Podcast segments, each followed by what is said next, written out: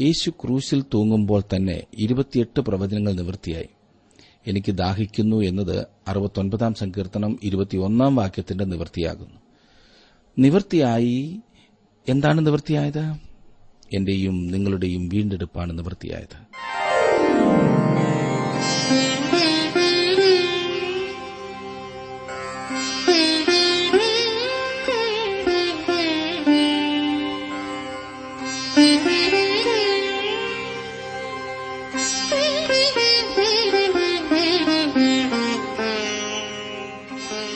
T W ആറിന്റെ വേദപഠന class ആരംഭിക്കുകയാണ്. ജീവസന്ദേശം. ജീവസന്ദേശം വചന പഠന ക്ലാസ്സിലെ ഇന്നത്തെ പാഠഭാഗം വിശുദ്ധ യോഹന്നാൻ എഴുതിയ സുവിശേഷം പത്തൊൻപതാം അധ്യായത്തിന്റെ പതിനേഴ് മുതൽ ഇരുപതാം അധ്യായത്തിന്റെ എട്ട് വരെയുള്ള വാക്യങ്ങൾ. പ്രാർത്ഥനയോടെ നമുക്ക് ശ്രമിക്കാം സഹോദരൻ ജോർജ് ഫിലിപ്പ് പഠനം ആരംഭിക്കുന്നു.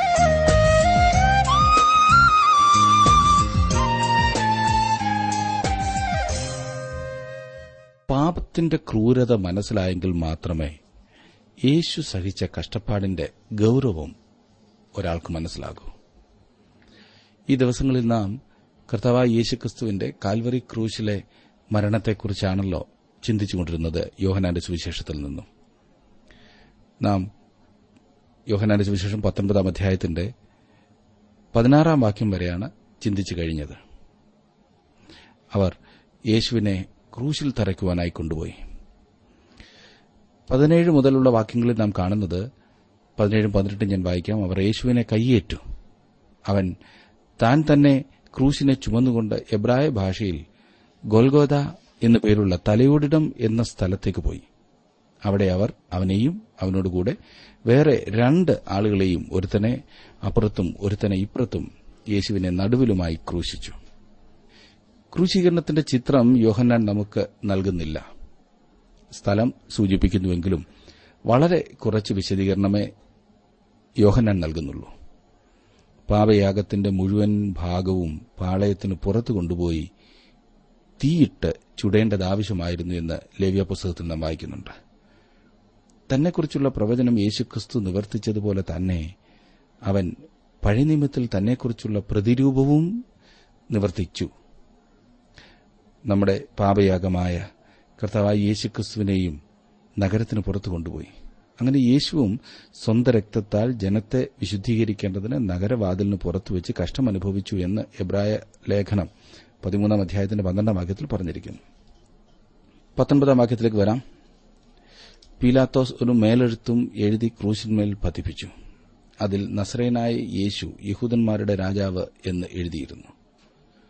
നാല് സുവിശേഷങ്ങൾ ഒരുപോലെ പരിശോധിച്ചാൽ മാത്രമേ ക്രൂശിൽ എഴുതിയിരുന്ന മേലെഴുത്തിന്റെ പൂർണ രൂപം നമുക്ക് ലഭിക്കുകയുള്ളൂ. ഇരുപതും ഇരുപത്തൊന്നും ഇരുപത്തിരണ്ടും വാക്യങ്ങൾ നോക്കിക്കാട്ടെ. ഇരുപത് മുതൽ. യേശുവിനെ ക്രൂശിച്ച സ്ഥലം നഗരത്തിന് സമീപം ആകയാൽ അനേകം യഹൂദന്മാർ ഈ മേലെടുത്ത് വായിച്ചു. അത് എബ്രായ റോമ യവന ഭാഷകളിൽ എഴുതിയിരുന്നു. ആകയാൽ യഹൂദന്മാരുടെ മഹാപുരോഹിതന്മാർ പീലാത്തോസിനോട് യഹൂദന്മാരുടെ രാജാവെന്നല്ല ഞാൻ യഹൂദന്മാരുടെ രാജാവെന്ന് അവൻ പറഞ്ഞു എന്നത്ര എഴുതേണ്ടത്? എന്ന് പറഞ്ഞു. അതിന് പീലാത്തോസ് ഞാൻ എഴുതിയത് എഴുതി എന്ന് പറഞ്ഞു. ഒരിക്കലെങ്കിലും തന്റെ തീരുമാനത്തിൽ ഉറച്ചു നിൽപ്പാൻ ഈ മനുഷ്യന് സാധിച്ചത് എത്ര അത്ഭുതകരമായിരിക്കുന്നില്ലേ? നോക്കണേ മതത്തിന്റെ ഭാഷയായ എബ്രായ ഭാഷയിലും സംസ്കാരത്തിന്റെയും വിദ്യാഭ്യാസത്തിന്റെയും ഭാഷയായ യവന ഭാഷയിലും നിയമത്തിന്റെ ഭാഷയായ ലത്തീൻ ഭാഷയിലും അത് എഴുതിയിരുന്നു. അങ്ങനെ അവർ എല്ലാവർക്കും വേണ്ടി അത് എഴുതി. നമ്മുടെ കർത്താവ് എല്ലാവർക്കും വേണ്ടി മരിച്ചു എന്ന് കാണേണ്ടതിനായി സകല ലോകക്കാർക്കും വേണ്ടി അത് എഴുതിയിരുന്നു. ലോകത്തിന് മുമ്പാകെ പ്രസംഗിക്കപ്പെടേണ്ട സുവിശേഷം ഇതത്രേ.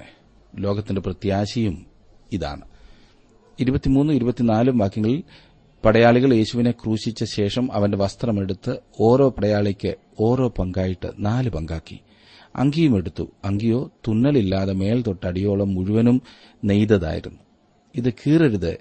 ആർക്ക് വരും എന്ന് ചീട്ടിടുക എന്നവർ തമ്മിൽ പറഞ്ഞു. എന്റെ വസ്ത്രം അവർ പകുത്തെടുത്തു. എന്റെ അങ്കിക്കായി ചീട്ടിട്ടു എന്നുള്ള തിരുവഴുത്തിന് ഇതിനാൽ നിവർത്തി വന്നു. പടയാളികൾ ഇങ്ങനെയൊക്കെയും ചെയ്തു. യേശുവിനെ ക്രൂശിച്ച ശേഷം യേശുക്രിസ്തുവിന്റെ മരണത്തെക്കുറിച്ച് സുവിശേഷ എഴുത്തുകാരിൽ ആരും തന്നെ വിശദ വിവരണം നൽകുന്നില്ല. ക്രൂശിനെക്കുറിച്ചും ക്രൂശീകരണത്തെക്കുറിച്ചും പല കാര്യങ്ങൾ നമ്മിൽ നിന്നും മറച്ചുവെച്ചിരിക്കുകയാണ് പല വിശദീകരണങ്ങൾക്കും ദൈവം തിരശീല ഇട്ടിരിക്കുകയാണ് ജനങ്ങൾക്ക് കാണുവാൻ കഴിയാത്ത വിധം ദേശം അന്ധകാരം കൊണ്ട് മൂടപ്പെട്ടു. പിതാവും പുത്രനും തമ്മിൽ ഒരു ഇടപാട് ക്രൂശിൽ നടക്കുന്നു.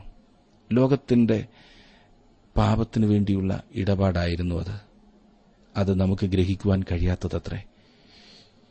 ക്രൂശിലെ അവന്റെ മരണത്താൽ വിശ്വാസം മൂലം നമുക്ക് ലഭ്യമായിരിക്കുന്ന പാപക്ഷമ സ്വീകരിക്കുക എന്നത് മാത്രമാണ് നമുക്ക് ചെയ്യുവാൻ കഴിയുന്ന കാര്യം.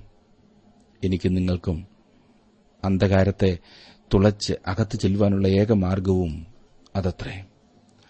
ഇരുപത്തിയഞ്ച് മുതൽ ഇരുപത്തിയേഴ് വരെയുള്ള വാക്യങ്ങളിൽ യേശുവിന്റെ ക്രൂശിനരികെ അവന്റെ അമ്മയും അമ്മയുടെ സഹോദരിയും ക്ലയോഭാവിന്റെ ഭാര്യ മറിയയും മഗ്നലക്കാരത്തി മറിയയും നിന്നിരുന്നു. യേശു തന്റെ അമ്മയും താൻ സ്നേഹിച്ച ശിഷ്യനും നിൽക്കുന്നത് കണ്ടിട്ട് സ്ത്രീയെ ഇതാ നിന്റെ മകൻ എന്ന് അമ്മയോട് പറഞ്ഞു. പിന്നെ ശിഷ്യനോട് ഇതാ നിന്റെ അമ്മ എന്നും പറഞ്ഞു. ആ നാഴിക മുതൽ ആ ശിഷ്യൻ അവളെ തന്റെ വീട്ടിൽ കൈക്കൊണ്ടു.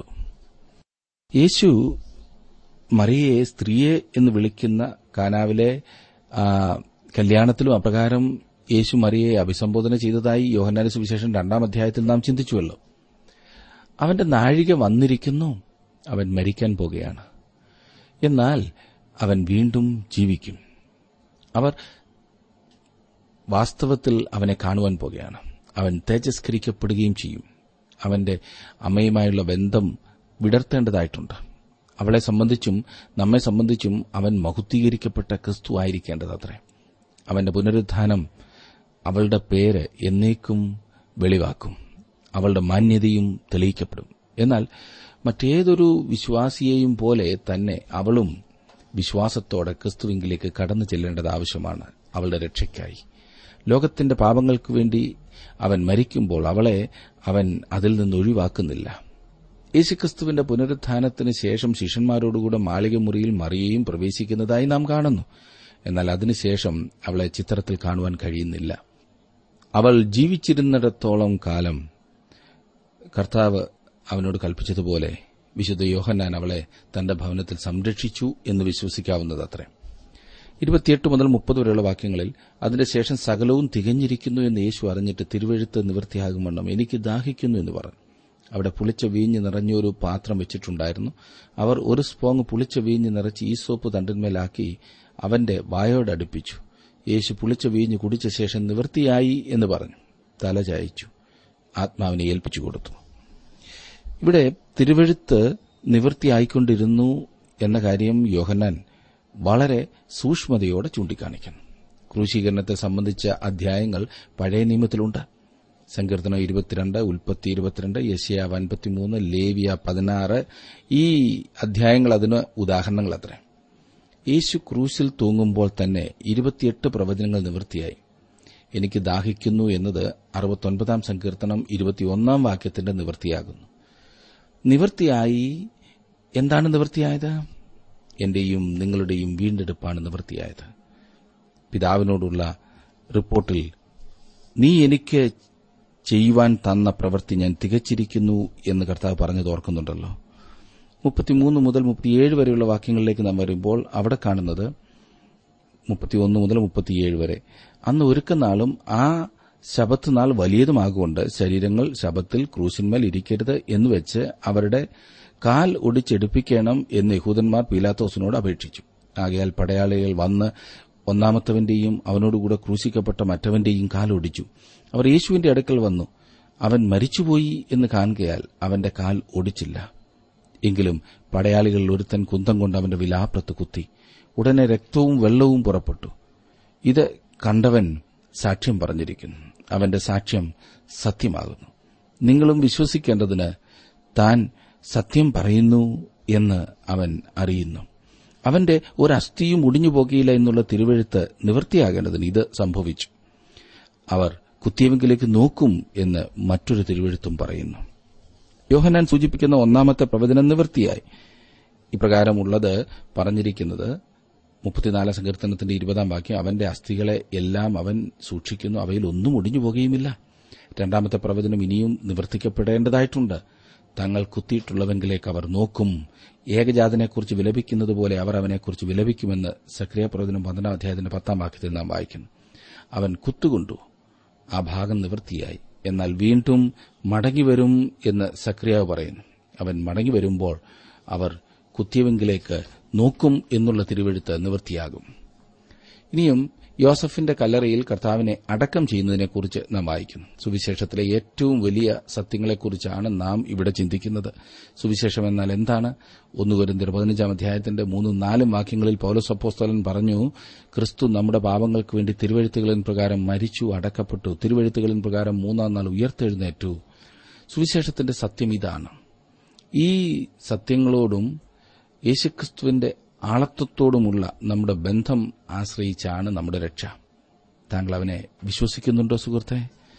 മുപ്പത്തിയെട്ട് മുതൽ നാൽപ്പത് വരെയുള്ള വാക്യങ്ങളിലേക്ക് നാം വരുമ്പോൾ അനന്തരം യഹൂദന്മാരെ പേടിച്ചിട്ട് രഹസ്യത്തിൽ യേശുവിന്റെ ഒരു ശിഷ്യനായിരുന്ന അരിമത്തിയിലെ യോസഫ് യേശുവിന്റെ ശരീരം എടുത്തുകൊണ്ടുപോകുവാൻ പീലാത്തോസിനോട് അനുവാദം ചോദിച്ചു. പീലാത്തോസ് അനുവദിക്കയാൽ അവൻ വന്ന് അവന്റെ ശരീരമെടുത്തു ആദ്യം രാത്രിയിൽ അവന്റെ അടുക്കൽ വന്ന നിക്കോതിമോസും ഏകദേശം നൂറ് റാത്തൽ മൂറും അകിലും കൊണ്ടുള്ള ഒരു കൂട്ട് കൊണ്ടുവന്നു. അവർ യേശുവിന്റെ ശരീരമെടുത്ത് യഹൂദന്മാർ ശവം അടക്കുന്ന മര്യാദപ്രകാരം അതിനെ സുഗന്ധവർഗത്തോടുകൂടെ ശീല പൊതിഞ്ഞ് കെട്ടി.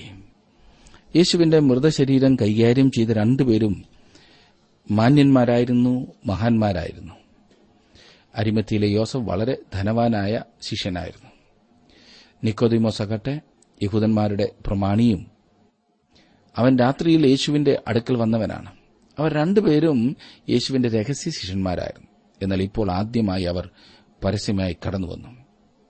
അവർ പശ്ചാത്തലത്തിൽ ഉണ്ടായിരുന്നു എന്ന് ഇതുകൊണ്ട് വ്യക്തമാണ്. ഇപ്പോൾ കർത്താവിന്റെ ശിഷ്യന്മാർ ആടുകളെപ്പോലെ ചിതറിപ്പോകുകയും അവർ ഒളിച്ചിരിക്കുകയും ചെയ്തപ്പോൾ ഈ രണ്ടുപേർ പരസ്യമായി കടന്നുവരുന്നു. ഇസ്രായേൽ മക്കൾ മിസ്രൈമിൽ പാർത്തിരുന്നതുകൊണ്ട് അവരും ശരീരം കേടുകൂടാതെ സൂക്ഷിക്കുന്ന ആ രീതി മിസ്രൈമിരെ പോലെ പഠിച്ചിട്ടുണ്ടായിരുന്നു എന്ന് ഇതിൽ നിന്ന് വ്യക്തമാണ്. പഴയ നിയമത്തിലെയും പുതിയ നിയമത്തിലെയും ദൈവമക്കൾ വിശ്വസിച്ചിരുന്നത് അവർ ഉയർത്തെഴുന്നേൽക്കും എന്നാണ്. അവർ ഈ ആയുസിൽ തന്നെ അതെ ശരീരം രൂപാന്തരപ്പെട്ട് കർത്താവിനെ കാണും എന്നാണ് വിശ്വസിച്ചിരുന്നത്. എന്നാൽ നമ്മുടെ ശരീരം ദ്രവത്വത്തിൽ വിതയ്ക്കപ്പെട്ടും അദ്രവത്വത്തിൽ ഉയർത്തെഴുന്നേറ്റും ഇരിക്കുന്നു. ബലഹീനതയിൽ വിതയ്ക്കപ്പെട്ടും ശക്തിയിൽ ഉയർക്കുന്നതുമായി കാണുന്നു. അത് മഹുദ്ധീകരിക്കപ്പെട്ട ശരീരമായിരിക്കും. ആ കാരണത്താൽ ഒരു ദൈവവേദലിന് ശരീരത്തോട് ഒരു ആദരവും സൂക്ഷ്മതയും ഉണ്ടായിരിക്കേണ്ടതാണ്. ശരീരത്തിന്റെ തൂക്കത്തിന്റെ പകുതി സുഗന്ധ ദ്രവ്യക്കൂട്ട് ഉപയോഗിക്കുക എന്നതായിരുന്നു അന്നത്തെ രീതി. അതിനാൽ യേശുവിന്റെ ഭാരം ഇരുന്നൂറ് റാത്തലായിരുന്നു എന്ന് നമുക്ക് ഊഹിക്കാവുന്നതാണ്. മൂറും സുഗന്ധ വ്യഞ്ജനങ്ങളും ഉപയോഗിച്ച് മൃതശരീരം ശരിയായി തിരുമ്മിയിട്ട് നേർത്ത വസ്ത്രത്തിൽ ചുറ്റിക്കെട്ടിവെക്കുകയായിരുന്നു പതിവ്. വായുസഞ്ചാരം ഏൽക്കാതെ അതിനെ സൂക്ഷിച്ചിരുന്നു. യേശുവിന്റെ ശരീരവും അവർ അതുപോലെ ശീല കൊണ്ട് ചുറ്റി. സുഗന്ധവർഗത്തോടുകൂടെ ശീല പൊതിഞ്ഞുകെട്ടി എന്ന് യോഹന്നാൻ ഇവിടെ വ്യക്തമായി പറഞ്ഞിരിക്കുന്നു. ഉയർത്തെഴുന്നേൽപ്പിന്റെ ദിവസം അതിരാവിലെ യോഹന്നാൻ കല്ലറക്കൽ ചെന്നപ്പോൾ ശീല അവിടെ കിടക്കുന്നതും ശരീരമില്ല എന്നും കണ്ടപ്പോൾ യേശു ഉയർത്തെഴുന്നേറ്റു എന്ന് അവന് മനസ്സിലാക്കുവാൻ കഴിഞ്ഞു. അവൻ അത് വിശ്വസിക്കുകയും ചെയ്തു. നാൽപ്പത്തൊന്നും നാൽപ്പത്തിരണ്ടും വാക്യങ്ങളിൽ അവനെ ക്രൂശിച്ച സ്ഥലത്ത് തന്നെ ഒരു തോട്ടവും ആ തോട്ടത്തിൽ മുമ്പ് ആരെയും വെച്ചിട്ടില്ലാത്ത പുതിയൊരു കല്ലറയും ഉണ്ടായിരുന്നു. ആ കല്ലറ സമീപമാകൊണ്ട് അവർ യഹൂദന്മാരുടെ ഒരുക്കനാൾ നിമിത്തം യേശുവിനെ അവിടെ വെച്ചു. പെസഹ പെരുന്നാൾ അടുത്തു വരുന്നതുകൊണ്ട് അവർ തിടുക്കത്തിലായിരുന്നു. ആയതുകൊണ്ട് ശരീരത്തിൽ വേണ്ടതുപോലെ പൂർണമായി സുഗന്ധവർഗം പൂശുന്നതിന് അവർക്ക് കഴിഞ്ഞിരിക്കയില്ല. കൂടുതൽ സുഗന്ധവർഗവുമായി വീണ്ടും ആ കല്ലറയെ സമീപിക്കുവാൻ സ്ത്രീകൾ കല്ലറയ്ക്കലെത്തിയതിന്റെ വിശദീകരണവും ഇവിടെ നമുക്ക് ലഭിക്കുന്നു. യേശുവിന്റെ പുനരുദ്ധാനത്തെക്കുറിച്ചാണ് ഇരുപതാം അധ്യായത്തിലേക്ക് വരുമ്പോൾ നാം കാണുന്നത്. യേശുവിന്റെ പുനരുദ്ധാനം പുതുമ നഷ്ടപ്പെടാത്ത പഴയ വാർത്തയാണ്. ആദ്യത്തെ മൂന്ന് സുവിശേഷങ്ങൾ നാം പഠിച്ചപ്പോഴും യേശുക്രിസ്തുവിന്റെ ശാരീരിക ഉയർത്തെഴുന്നേൽപ്പിനെക്കുറിച്ച് ഞാൻ വിശദമായി സംസാരിക്കുകയുണ്ടായി. അതെത്ര സംസാരിച്ചാലും അധികമാകിയില്ല എന്നതാണ് പരമാർത്ഥം. ഇന്ന് ദൈവമക്കൾ അതിന് നൽകാത്ത പ്രാധാന്യം സാത്താൻ ശരിക്കും മുതലെടുക്കുകയാണ്. ഒരു കൂട്ടർക്ക് ഉയർപ്പ് ഞായറാഴ്ച വെളുപ്പിനത്തെ വെടിക്കെട്ടുകൊണ്ട് അതിന്റെ പ്രാധാന്യം തീരുമ്പോൾ വേറൊരു കൂട്ടർ അതൊന്നുമല്ല പ്രധാന കാര്യം എന്ന വിധത്തിൽ മുൻപോട്ടു പോകുന്നു. യേശുക്രിസ്തുവിന്റെ ശാരീരിക ഉയർത്തെഴുന്നേൽപ്പിനെക്കുറിച്ച് ആദിമ സഭയിലെ എല്ലാ പ്രസംഗങ്ങളിലും പ്രതിപാദിച്ചിരുന്നു. വെറുതെ സൂചിപ്പിച്ചു പോകുകയല്ലായിരുന്നു അവരുടെ പ്രസംഗങ്ങളുടെ ചിന്താവിഷയം ക്രിസ്തുവിന്റെ ഉയർത്തെഴുന്നേൽപ്പായിരുന്നു. പ്രിയ സുഹൃത്തെ മറ്റേതൊരു ക്രിസ്തീയ സത്യങ്ങളെക്കാളും ഏറെ ഊന്നൽ കൊടുക്കേണ്ട വസ്തുത യേശുക്രിസ്തുവിന്റെ ഉയർത്തെഴുന്നേൽപ്പ് തന്നെയാണ്. അതത്ര ഗൌരവമായി ചിന്തിക്കുവാനും അംഗീകരിക്കുവാനും താങ്കൾക്ക് സാധിക്കുന്നില്ല എങ്കിൽ താങ്കളുടെ ആത്മീയ ജീവിതത്തിൽ കാര്യമായ വളർച്ചയില്ല. ഇന്നും ആ ജഡീക മനുഷ്യന്റെ സ്വഭാവമാണ്. മുരടിച്ച ജീവിതമായിരിക്കും താങ്കളുടേത്. മറ്റേതൊരു ഉപദേശത്തെ സാത്താൻ ആക്രമിക്കുന്നതിലും അധികം ക്രിസ്തുവിന്റെ പുനരുദ്ധാനത്തെ ആക്രമിക്കുന്നുണ്ട്. അവനറിയാം ആ കാര്യത്തിൽ ഒരു സംശയം മനുഷ്യഹൃദയങ്ങളിൽ കുത്തിവെക്കാമെന്നുണ്ടെങ്കിൽ പിന്നെ മനുഷ്യൻ അവന്റെ ചൊൽപ്പടിക്ക് തന്നെ നിന്നുകൊള്ളുമെന്ന് ക്രിസ്തു ശാരീരികമായി ഉയർത്തെഴുന്നേറ്റു. ലാസർ വീണ്ടും ജീവിച്ചതുപോലെ അല്ല. അത്ഭുതം അല്ലായിരുന്നു ഇതെന്നോർക്കണം. ക്രിസ്തു ശാരീരികമായി ഉയർത്തെഴുന്നേറ്റതുകൊണ്ട് അവനിൽ വിശ്വസിക്കുന്നവർക്കുണ്ടാകുന്ന പ്രയോജനങ്ങളെക്കുറിച്ച് വിശുദ്ധ പൌലോസ് ഒന്നുകുരന്തിർ പതിനഞ്ചാം അധ്യായത്തിൽ വിവരിക്കുന്നുണ്ട്. അഥവാ ഉയർത്തില്ലെങ്കിൽ ഉണ്ടാകാവുന്ന ബുദ്ധിമുട്ടുകളെക്കുറിച്ചും പൌലോസ് ആ ഭാഗത്ത് വിവരിക്കുന്നുണ്ട്. അതുകൊണ്ട് നമുക്കും ഈ വിഷയം വളരെ ഗൌരവമായി എടുത്ത് പഠിക്കാം. ഓർക്കുക ഈ കാര്യത്തിൽ താങ്കളുടെ മനസ്സിൽ സംശയം കൊണ്ടുവരുന്നത് സാത്താനാണ്. വ്യക്തമായ തെളിവുകൾ ഉണ്ടായിരിക്കുമ്പോൾ തന്നെ അവയെ സംശയിക്കുന്നത് എത്ര നികൃഷ്ടമാണെന്ന് ഓർക്കണം. അത് ദൃക്സാക്ഷികളുടെ വാക്കുകളെ ചോദ്യം ചെയ്യുന്ന പ്രവണത. ഇത് ആദ്യം മുതൽക്ക് തന്നെ സാത്താൻ മെനഞ്ഞ ഒരു തന്ത്രമായിരുന്നു എന്ന് മറക്കരുത്. അവന്റെ വലയിൽ വീഴാതെ യാഥാർത്ഥ്യം നമുക്കൊന്ന് പരിശോധിക്കാം. വിശുദ്ധ യോഹനാൻ ആ ദിവസം അവിടെ ഉണ്ടായിരുന്ന വ്യക്തി ആയിരുന്നല്ലോ. യോഹനാന്റെ വാക്കുകൾ തന്നെ നമുക്ക് ശ്രദ്ധിക്കാം. ഇരുപതാം അധ്യായത്തിലേക്ക് നാം വരുമ്പോൾ യോഹനാന്റെ സുവിശേഷത്തിലെ പുനരുദ്ധാനത്തിന്റെ അധ്യായമാണിത്. കർത്താവായ യേശു ക്രിസ്തുവിന്റെ ഉയർത്തെഴുന്നേൽപ്പ് ക്രിസ്തീയ വിശ്വാസത്തിന്റെ അടിസ്ഥാനമാകുന്നു എന്ന് ഞാൻ പറഞ്ഞല്ലോ. പലപ്പോഴും ഉയർപ്പ് ഞായറാഴ്ച മാത്രം ക്രിസ്തുവിന്റെ ഉയർത്തെഴുന്നേൽപ്പിനെക്കുറിച്ച് ചിന്തിക്കാറുള്ളൂ എന്നത് ഞാൻ പറഞ്ഞല്ലോ വളരെ ശോചനീയമാണ്. ഒന്നാം വാക്യത്തിൽ നാം വായിക്കുന്നു ആഴ്ചവട്ടത്തിന്റെ ഒന്നാം നാൾ മഗ്നലക്കാരത്തി മറിയ രാവിലെ ഇരുട്ടുള്ളപ്പോൾ തന്നെ കല്ലറക്കൽ ചെന്ന് കല്ലറക്കൽ നിന്ന് കല്ല് നീങ്ങിയിരിക്കുന്നത് കണ്ടു. ആഴ്ചവട്ടത്തിന്റെ ഒന്നാം നാൾ അതായത് ഞായറാഴ്ച മഗ്നലക്കാരത്തി മറിയ കല്ലറക്കൽ ചെന്നു. ശബത്ത് ദിവസം എപ്പോഴാണ് തീർന്നത്? ശനിയാഴ്ച ആരാധനയ്ക്കും വിശ്രമത്തിനുമായി ആചരിക്കണമെന്ന് വിശ്വസിക്കുന്നവർ സാധാരണ ചോദിക്കാറുള്ള ചോദ്യമത്രേ ഇത്. യേശുക്രിസ്തു മരിച്ചവരിൽ നിന്ന് ഉയർത്തെഴുന്നേറ്റപ്പോൾ അതിന് മാറ്റം വന്നു. ശബത്ത് ദിവസം അവൻ മരിച്ച് കല്ലറയിലായിരുന്നു. ഞായറാഴ്ച അവൻ ജീവിച്ചെഴുന്നേറ്റ് വന്നു. അന്നു മുതൽ വിശ്വാസികൾ ആഴ്ചയുടെ ഒന്നാം ദിവസം കൂടി വരുവാൻ തുടങ്ങി. ശബത്ത് പഴയ സൃഷ്ടിയുമായി ബന്ധപ്പെട്ടിരിക്കുന്നു. ദൈവം സകലവും സൃഷ്ടിച്ചതിനു ശേഷം ശബത്ത് ദിവസം അവൻ വിശ്രമിച്ചു. എന്നാൽ ഇപ്പോൾ നാം യേശുക്രിസ്തുവിൽ പുതിയ സൃഷ്ടിയായി തീർന്നിരിക്കുന്നു. സുവിശേഷ എഴുത്തുകാരിൽ അവസാനത്തെ ആളായ യോഹന്നാൻ യേശുക്രിസ്തു മരിച്ചവരിൽ നിന്ന് ഉയർത്തെഴുന്നേറ്റത് ആഴ്ചവട്ടത്തിന്റെ ഒന്നാം നാളിലാണെന്ന് പ്രത്യേകം എടുത്തു പറഞ്ഞിരിക്കുന്നത് ശ്രദ്ധിക്കേണ്ടതത്രേ. ഉയർപ്പ് ദിവസം രാവിലെ നടന്ന സംഭവങ്ങൾ ക്രമമായി മനസ്സിലാക്കുന്നത് സഹായകരമത്രേ. മഗ്നലക്കാരത്തി മറിയ യാക്കോബിന്റെ അമ്മ മറിയ ശലോമി എന്നീ മൂന്ന് സ്ത്രീകൾ രാവിലെ കല്ലറയ്ക്കലേക്ക് പോയി. മറ്റ് സ്ത്രീകളും സുഗന്ധവർഗങ്ങളുമായി അവരെ അനുഗമിക്കുന്നുണ്ടായിരുന്നു. കല്ല് ഉരുട്ടി മാറ്റിയതായി അവർ മൂവരും കണ്ടു. മഗ്നലക്കാരത്തി മറിയ അക്കാര്യം ശിഷ്യന്മാർക്ക് അറിയുവാനായി അവരെ കാണുന്നതിനായി പോകുന്നു. ലൂക്കോസിന്റെ സുവിശേഷം ഇരുപത്തിമൂന്നാം അധ്യായത്തിന്റെ അൻപത്തി അഞ്ച് മുതൽ ഇരുപത്തിനാലാം അധ്യായത്തിന്റെ ഒൻപതാം വാക്യം വരെ. ഇവിടെ യോഹന്നാന്റെ സുവിശേഷം ഇരുപതാം അധ്യായത്തിന്റെ ഒന്നും രണ്ടും വാക്യങ്ങൾ. യാക്കോബിന്റെയും യോസയുടെയും അമ്മ മറിയ കല്ലറയുടെ അടുത്തേക്ക് നീങ്ങി. അവൾ കർത്താവിന്റെ ദൂതനെ കാണുന്നു. സുഗന്ധവർഗവുമായി അവരെ അനുഗമിച്ചിരുന്ന മറ്റ് സ്ത്രീകളെ കാണുവാൻ അവൾ തിരികെ പോയി. അതിനിടയിൽ മഗ്നലക്കാരത്തി മറിയ പറഞ്ഞതനുസരിച്ച് പത്രോസും യോഹനാനും വന്നു ചേർന്നു. അവർ കല്ലറയിലേക്ക് നോക്കിയിട്ട് കടന്നുപോകുന്നു. യോഹനാൻ ഇരുപതിന്റെ മൂന്ന് മുതൽ പത്ത് വരെ. മഗ്നലക്കാരത്തി മറിയ കരഞ്ഞുകൊണ്ട് തിരിച്ചു വരുന്നു. അവൾ രണ്ട് ദൂതന്മാരെയും യേശുവിനെയും കാണുന്നു.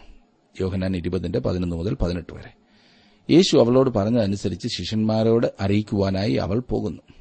യാക്കോബിന്റെയും യോസയുടെയും അമ്മ മറിയ അതിനിടയിൽ സുഗന്ധവർഗവുമായി വന്ന സ്ത്രീകളെ കണ്ടുമുട്ടുകയും അവരോടൊപ്പം തിരികെ വരികയും രണ്ട് ദൂതന്മാരെ കാണുകയും ചെയ്യുന്നു.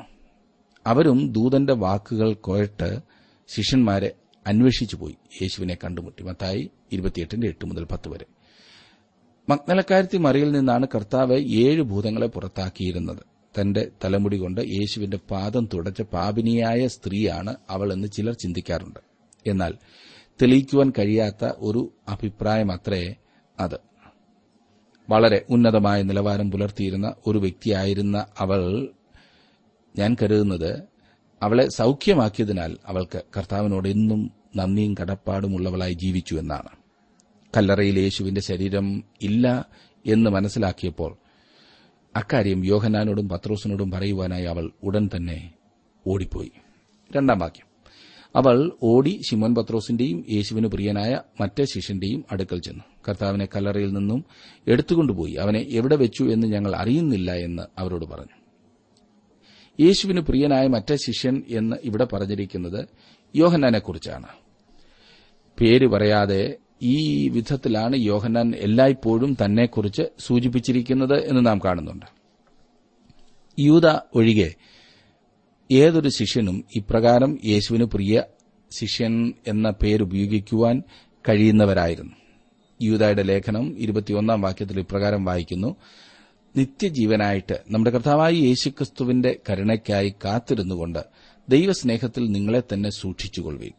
നിങ്ങളെ തന്നെ ദൈവസ്നേഹത്തിൽ സൂക്ഷിച്ചുകൊള്ളുവീൻ കാരണം ദൈവം നിങ്ങളെ സ്നേഹിക്കുന്നു എന്ന് നിങ്ങൾ അറിയുന്നുവല്ലോ. നിന്നോടുള്ള അവന്റെ സ്നേഹത്തെ തടയുവാൻ നിനക്ക് കഴിയുകയില്ല. യേശു സ്നേഹിച്ച ശിഷ്യൻ.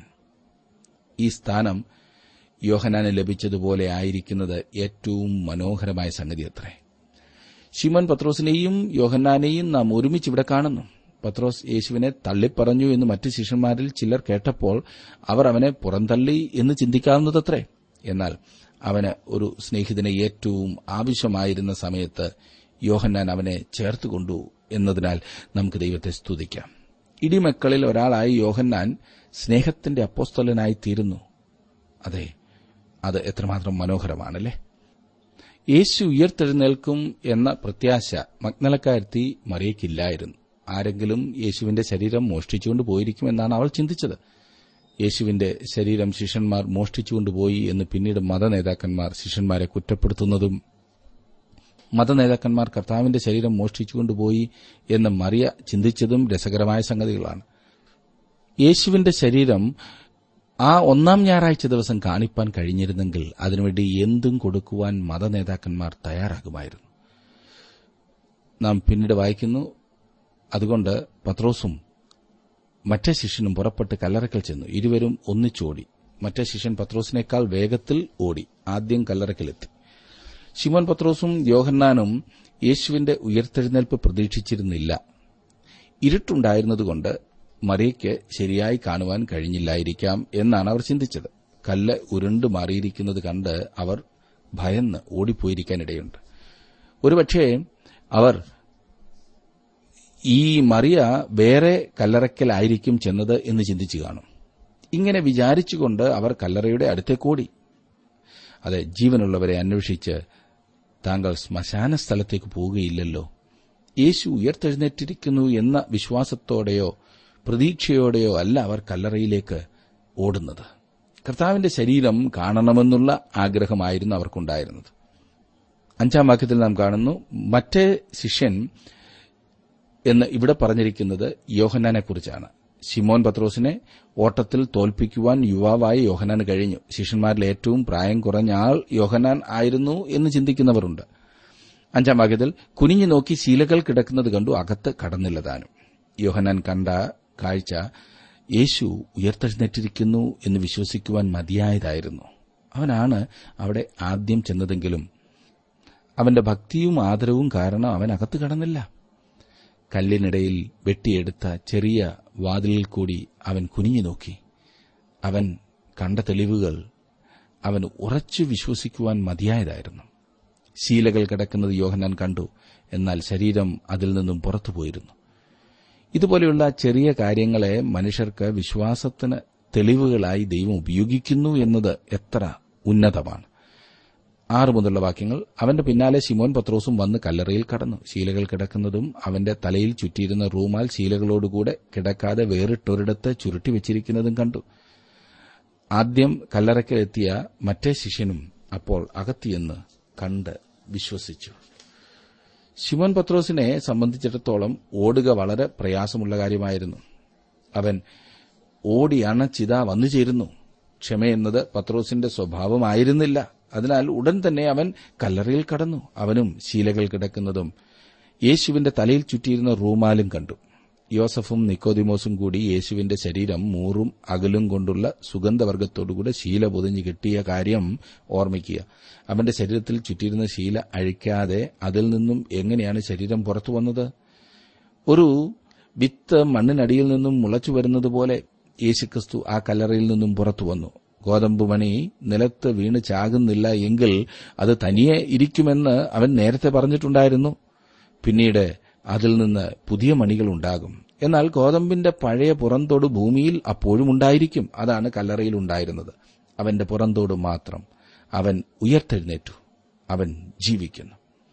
ലാസറിനെ കർത്താവ് ഉയർപ്പിച്ചപ്പോൾ അവൻ ശീലകളാൽ ചുറ്റപ്പെട്ടവനായി അങ്ങനെ കല്ലറയിൽ നിന്ന് പുറത്തുവന്നു ലാസറിന്റെ കെട്ടുകൾ അഴിപ്പാൻ കർത്താവിന് ചുറ്റിലും നിന്നവരോട് പറയേണ്ടതായി വന്നു. ലാസർ പഴയ ആ ശവവസ്ത്രങ്ങളാൽ ചുറ്റപ്പെട്ടവനായി അവന്റെ പഴയ ശരീരത്തിലാണ് പുറത്തു വന്നത്.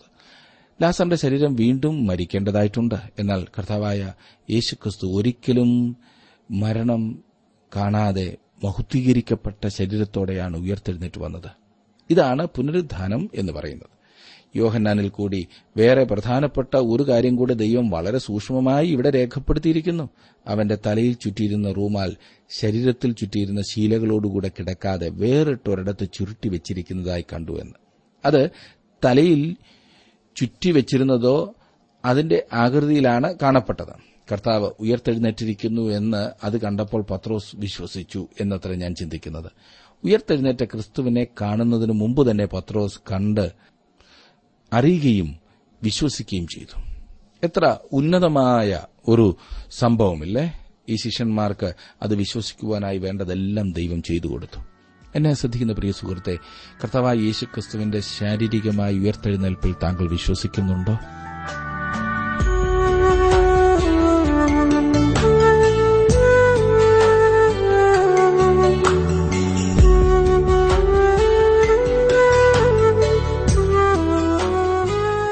ഇന്നത്തെ ജീവസന്ദേശ പഠന ക്ലാസ്സിലൂടെ ഞങ്ങളെ ശ്രദ്ധിച്ച എല്ലാ പ്രിയ ശ്രോതാക്കളോടുമുള്ള നന്ദിയെ അറിയിക്കട്ടെ.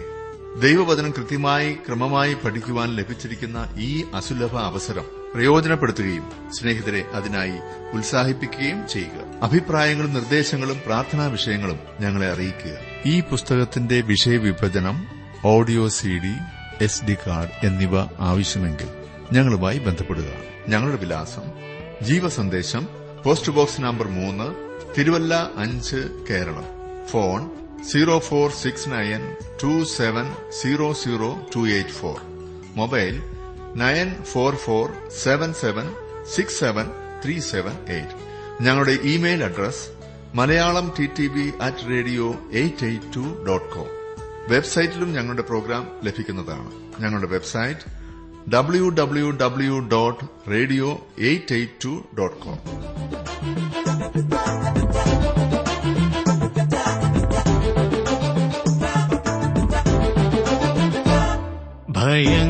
ഭയങ്കരമായ വന്മരകാവകാശികളായിടും നമ്മിൽ. പ്രിയം കലരാൻ മുഖാന്തിരമായ തന്തയന്തു തുല്യം? ജയം തരുവാൻ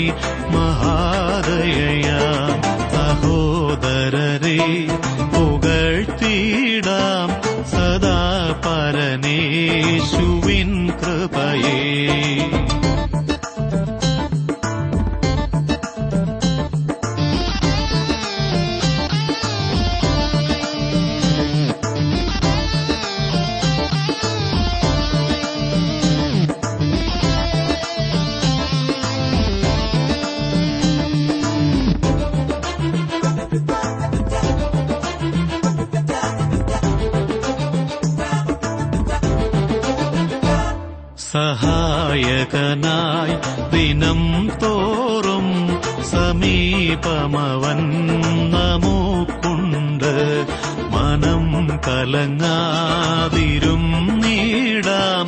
ധനം കുറഞ്ഞാലുമീ ഭൂവിൽ